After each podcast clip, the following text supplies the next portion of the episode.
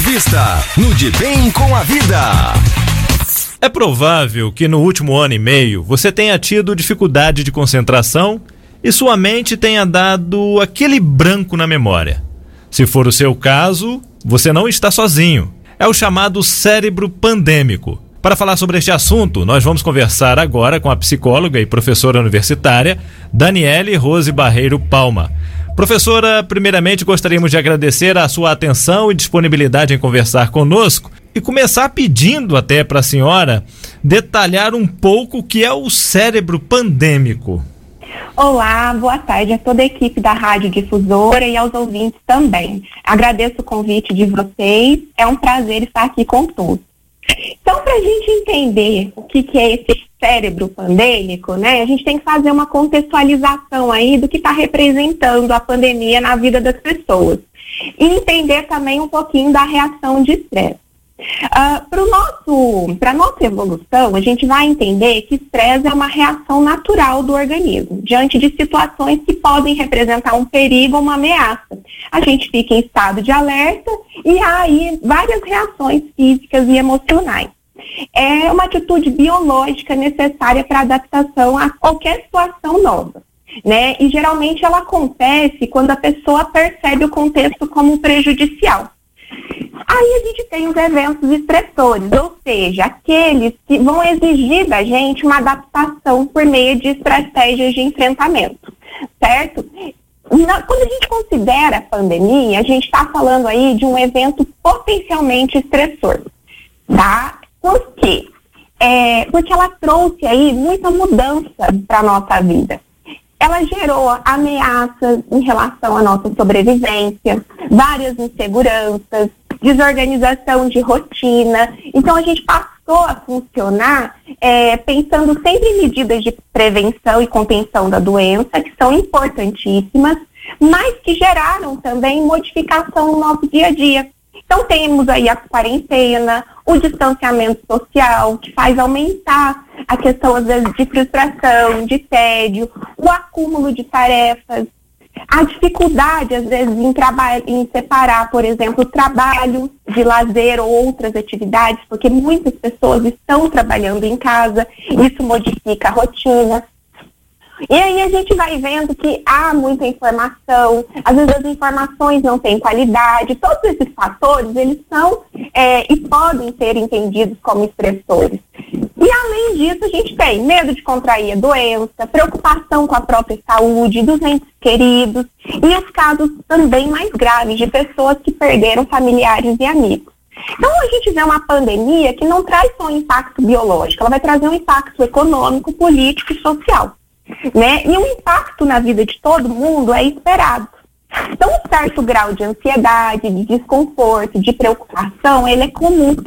É, mas a intensidade que esses sintomas ou os sinais se apresentam, eles vão depender muito é, de cada pessoa. Então, tem pessoas que podem se perceber sobrecarregados demais, começando a pensar que não vai dar conta de fazer as coisas, que não tem capacidade né, para enfrentar esse período, é, às vezes tem dificuldade para lidar com a situação. Isso tudo pode gerando um quadro crônico né, de estresse. Então, as pessoas começam a sentir sintomas, por exemplo, físicos, como dor de cabeça, aumento de batimento cardíaco, problema em alimentação, sono, alguns sintomas emocionais, como tristeza, irritabilidade, culpa, aquela preocupação excessiva, humor pode deprimir, né? E também sintomas cognitivos, como a perda de memória, dificuldade de concentração, dificuldade de tomar decisão. E aí, o que, que acontece se a gente for pensar? Essas situações são ameaçadoras ou sentidas como ameaçadoras elas vão ativar no nosso organismo um mecanismo adaptativo, que a gente fala que é o mecanismo de luta ou fuga. É um mecanismo também que está relacionado ao nosso processo evolutivo e ele tem um valor de sobrevivência. É como se ele nos preparasse para agir no perigo. Então, em nível adequado, um pouquinho de estresse e ansiedade é esperado e é bom, como eu disse. Só que quando isso vai ficando crônico, é, o cérebro vai liberando quantidades maiores de cortisol, que é o famoso hormônio do estresse. O que, que acontece? Quando os níveis de cortisol estão de forma elevada no nosso organismo, eles vão interferir na função, na estrutura de uma área cerebral que a gente chama de hipocampo. É uma área responsável por aspectos cognitivos, como por exemplo a memória. E é através do hipocampo que a gente consegue fazer aquelas tarefas que requerem a criação de um mapa espacial. Por exemplo, eu me localizar em determinado local. Então, se o nível está elevado, essas funções começam a ficar afetadas. E o cortisol, ele afeta também algumas outras vias aí é, neurais que vão fazer aí todo um processo de interferência no humor. E aí a gente começa a apresentar quadros de alteração de humor, pode vir ansiedade, pode vir depressão. Como o hipocampo está afetado, pode vir perda de memória, dificuldade de localização. Uh, a gente pode ter reações emocionais, como a irritabilidade. Todo esse conjunto de sintomas que afetam aí a nossa saúde mental e também aspectos cognitivos é o que está sendo chamado de cérebro pandêmico. Professora Daniela, agora aqui é a Nayara, junto com você também no programa ao vivo, aqui no De Bem com a Vida. É um prazer e boa tarde. Boa tarde, Mayara. Prazer é meu. Eu queria saber uma coisa. Falando em cérebro pandêmico, a gente fala, quando se fala, por exemplo, em preocupação, em assuntos que afetam o dia a dia, se pensa muito no público adulto. Mas isso ocorre independentemente da idade, desde uma criança até um idoso, e afeta a todas Sim. as pessoas da mesma forma? Então, pode afetar, independente da idade, tá? Então pode afetar sim as crianças, idosos, temos visto, inclusive, isso, crianças apresentando aí maior ansiedade, mais irritabilidade, porque houve uma mudança muito brusca na rotina, né, dessas crianças. E o fato delas estarem sendo privadas de contato social é, acaba também contribuindo muito com isso. A gente sabe que para o desenvolvimento do ser humano é necessário que ele tenha trocas com os pares. Né? Então, a escola assume um, um papel importante nesse sentido, é, os momentos de lazer com os colegas e etc. Então, a gente teve aí um momento de privação necessário. Então, as crianças, sim, são afetadas, os idosos são afetados, mas nem sempre é, as pessoas são afetadas da mesma maneira. Então, a gente diz que vai depender muito de características individuais, das histórias de vida, né? Então, a gente não pode generalizar. O que a gente pode dizer é que um grauzinho de ansiedade e estresse é esperado que esteja presente em todo mundo. Mas aquele grau que a gente chama que tem é, relação até com o momento que estamos vivendo. Agora, algumas pessoas, Mayara, vão apresentar sinais e sintomas mais evidentes, mais preocupantes e que podem né, é, necessitar aí de algum tratamento específico. Agora, professora, é possível se recuperar dessa, desse cérebro pandêmico? Sim, é possível. É, acho que essa é a grande pergunta, né, em relação a tudo isso. É possível se recuperar desses efeitos, né? É, talvez não de uma forma muito rápida, tá? Podem ser necessários aí uma série de de atividades, às vezes até mesmo de um atendimento profissional, mas é super possível sim a gente ter aí uma, uma recuperação e inclusive realizarmos atividades ou tarefas que contribuam para esse processo. Nessa situação até, por exemplo, a pessoa não percebeu, alguém de fora percebeu, alertou ela, olha, é bom você procurar um profissional para te ajudar a, a, superar com esse momento. Se a pessoa não aceitar, porque a gente sabe que há casos, uhum. né, de transtornos psicológicos ou de situações adquiridas que a pessoa não quer assimilar aquilo. Nesse caso, pode trazer sérias consequências no futuro? Olha, é, Pode acontecer sim, da pessoa não aceitar, de ser difícil para ela num primeiro momento. E por isso que é necessário sim um acolhimento dessa pessoa, ter aí um espaço, uma abertura para ouvi-la. E realmente, se são sintomas mais evidentes, Maiara pode sim trazer algum prejuízo para o futuro. A gente sabe que ansiedade e depressão são quadros que podem se tornar aí incapacitantes, né? E que necessitam de tratamento e, e os tratamentos trazem também bons resultados, né? Então a gente fala assim que se a pessoa se percebe em sofrimento, que é uma das nossas medidas para entender um pouco aí das questões de saúde mental, é justamente estar em sofrimento. Né? Então, como eu disse, um pouquinho de ansiedade ou de estresse que não te atrapalham, não afetam o teu funcionamento diário, está ok. Só que aquilo, quando começa a trazer sofrimento, é, começa a me incapacitar, é, começa a ter é, pensamentos muito intrusivos, né, no sentido de que as preocupações não saem aí da minha mente, é, eu não consigo às vezes sair de casa, ou se saio de casa, começa a ter sintomas como palpitação, um medo muito intenso, percebo o meu humor aí é, muito reba rebaixado, uma vontade de chorar constante, um sentimento de vazio, tudo isso vai afetando né, a qualidade de vida da pessoa. Então, assim, não só a longo prazo, né? Se a gente for pensar, quando tratamos aí de quadros expressivos aí de ansiedade e depressão, a gente tem prejuízos, inclusive aí num curto espaço de tempo. A gente tem até a, a, pesquisa que foi realizada sobre cérebro pandêmico, né, que foi divulgada também pela BBC News Mundo, Sim. no qual eles colocaram que por meio de exames de imagem de pessoas que ficaram socialmente isoladas, foi detectada uma mudança até no volume das regiões é, cerebrais, né, temporal, frontal, occipital e subcortical, assim até como no hipocampo e na amígdala. Então a gente vê como a, a ciência está mostrando o que vocês, por exemplo, no campo da psicologia, já vem por sintomas, por mudanças de comportamento, que é algo até físico, essa mudança, que ela é real. É. Então, por isso que às vezes, quando se fala que uma pessoa não aceita, é, é difícil porque às vezes ela não consegue mensurar e imaginar a situação como um todo. Mas tem vários contextos que juntos mostram isso, né? Correto. É, a respeito até é, desse, desse aspecto, o que, que a gente tem? Quando o organismo passa a liberar de forma muito constante cortisol, é comprovado né, que o cortisol ele acaba afetando a estrutura do hipocampo. Né? Então, assim, tanto a estrutura quanto a função. Então, o excesso desse hormônio vai agir nessa área cerebral e já foi comprovado, inclusive em pesquisas com pessoas que apresentam aí é, quadros de depressão, que pode haver uma diminuição do hipocampo. E aí, havendo essa diminuição, a gente vai pensar que nós vamos ter provavelmente um prejuízo de funções.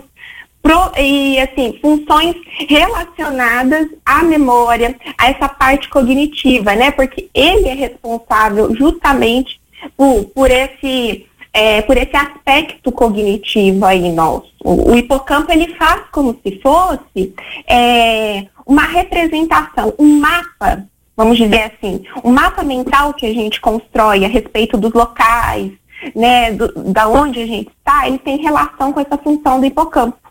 Por isso que algumas pessoas relatam, né, que às vezes eu deixei o meu carro em tal local lá no estacionamento do shopping e eu não consegui localizá-lo, me deu um branco, né? Fui fazer tal coisa, estava na rua, tinha ir em tal lugar eu tive um branco. Essa área está afetada e ela é relacionada a essa representação que a gente faz, é, vamos dizer assim, mental dos espaços. Então, se ele tem algum tipo aí de alteração, a gente pode ter sintomas também nesse sentido. Lembrando que cada pessoa vai reagir de é, forma diferente, né? A gente não pode generalizar também. Ô professora, e vale lembrar, né, que nós ainda estamos longe do fim da pandemia, né? O mundo inteiro está se voltando aí para essa questão da pandemia, principalmente da variante Delta, que está botando todo mundo em alerta.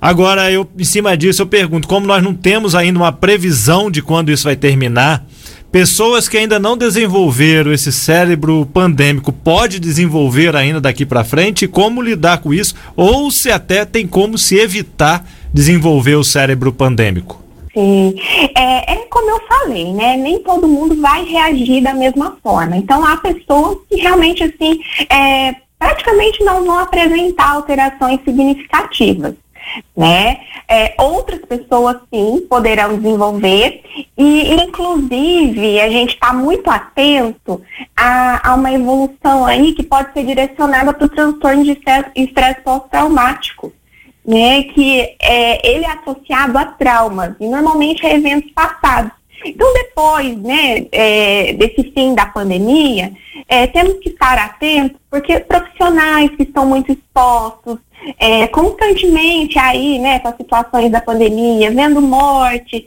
nos hospitais, com sobrecarga de trabalho, pessoas que perderam entes queridos, que viveram alguma situação difícil, podem apresentar futuramente um conjunto de sintomas é, depois de ter vivido uma situação traumática. E esse conjunto de sintomas vem acompanhado aí, de novo, de pensamentos, é, recordações intrusivas, ansiedade, às vezes algumas sensações somáticas, né? Como apresentadas aí como reações fisiológicas, taquicardia, sudorese, sonhos recorrentes sobre esse trauma é, eles podem vir a apresentar esses sintomas. É, de novo, ressaltando, não é generalizar, tá? Não podemos dizer que a evolução para todos que sofreram algum tipo de trauma é o transtorno de estresse pós-traumático, mas há evidências de que é uma possibilidade, né? E, e a gente pode cuidar sim, tá? Então há um, uma série de medidas que a gente tem que pensar para nossa vida e que vão favorecer é, essa adaptação. É como se a gente pensasse assim: se há uma situação de estresse, em um evento estressor, a gente tem que desenvolver estratégias de enfrentamento que facilitam esse manejo de estresse. Então a gente pode começar a analisar, tem muito pensamento interferindo na minha vida, por exemplo, ah, isso não vai ter solução, nada dá certo, né? Tudo é muito ruim. Começar a questionar a validade desses pensamentos. Então, é um fato isso ou é apenas um pensamento? Costumo é, dizer que é muito importante a gente testar se esse pensamento é realmente é, baseado na realidade ou se são é, percepções distorcidas que a gente acaba fazendo. Então, questionar esses pensamentos, é, podemos ter atitudes no sentido assim de pensar como desenvolver habilidades num cenário que nos coloca aí frente a, a, uma situação de privação. Então é possível eu aprender a tocar um instrumento? É possível eu fazer artesanato, uh, dança, aprender uma língua diferente, usando, por exemplo, os recursos que a internet me dá? Né? para quem está trabalhando, aprender a utilizar novas mídias sociais, novos aplicativos. Isso pode ajudar nessa movimentação, né? Fazer uma nova receita. Quem está dentro de casa, às vezes, construir objetos de decoração, é, fazer uma horta. E outro ponto que é fundamental, organização de rotina para nossa vida, a organização de rotina ela ajuda muito é, na regulação geral do organismo. Então, ter um horário para dormir, um horário para levantar, é, separar o que, que é uma atividade de trabalho, colocar os horários para as atividades de trabalho, horários para atividade de lazer, com os filhos, né? Ter essa separação, ainda mais quem está em casa, trabalhando em casa, pode ter uma tendência a misturar né? Então, assim, criar essas vias de separação, ter um tempo para si, né? Então, investir nesse autocuidado, estabelecer medidas de higiene do sono, então evitar é, comer alimentos muito pesados à noite, é, substâncias que possam ser mais estimulantes, que nem café, refrigerante à base de coca. Então, evitar esses tipos de alimentos, estabelecer um horário uh, para dormir, um horário para acordar, como eu disse, evitar ficar checando em excesso mídias sociais, né? E filtrar as notícias também, isso acaba sendo importante. Se se perceber muito isolado, utilizar também a tecnologia para facilitar o contato com outras pessoas. Faz uma videochamada, converse sobre suas emoções, sobre as suas dificuldades. Isso, de alguma forma, ajuda a aliviar o que a gente está passando nesse momento. Para quem pode, atividade física, né? Então, investir aí no momento que você vai cuidar da sua saúde, fazendo algum exercício que goste. Um momento de relaxamento, beber bastante água e ter uma alimentação saudável, né? Evitar ingerir, ingerir bebida alcoólica em excesso. Tudo isso vai contribuindo para que a gente consiga se readaptar E é muito importante também pensar em prioridades. Quando a gente está sobrecarregado, a tendência é querer, muitas vezes, resolver tudo uma vez. E, e, nosso cérebro não se adapta, ele se desorganiza frente a essa situação. Então, fazer uma lista de prioridades e ver, parta do que é principal até aquela menos principal, resolva aquilo que se pode resolver no dia e diminuir o grau de cobrança. Né? Nós não estamos vivendo um período que temos que ficar num grau de cobrança excessivo. Então é importante a gente desenvolver também aí autocompaixão, ter esse olhar para as nossas questões. Né? É assim que a gente vai poder também conseguir auxiliar o outro. E ressaltando que você, né, se perceber aí uma angústia muito forte, sintomas muito proeminentes, procurar a ajuda de um profissional pode ser uma alternativa aí interessante. Ok, professora, mais uma vez gostaríamos de agradecer a atenção e a disponibilidade da senhora e desejar aí uma boa tarde, bom trabalho aí. Eu que agradeço, foi um prazer. Boa tarde a todos. Muito obrigada. Muito Obri obrigada. Obrigado. Conversamos com a psicóloga e professora universitária Daniele Rose Barreiro Palma.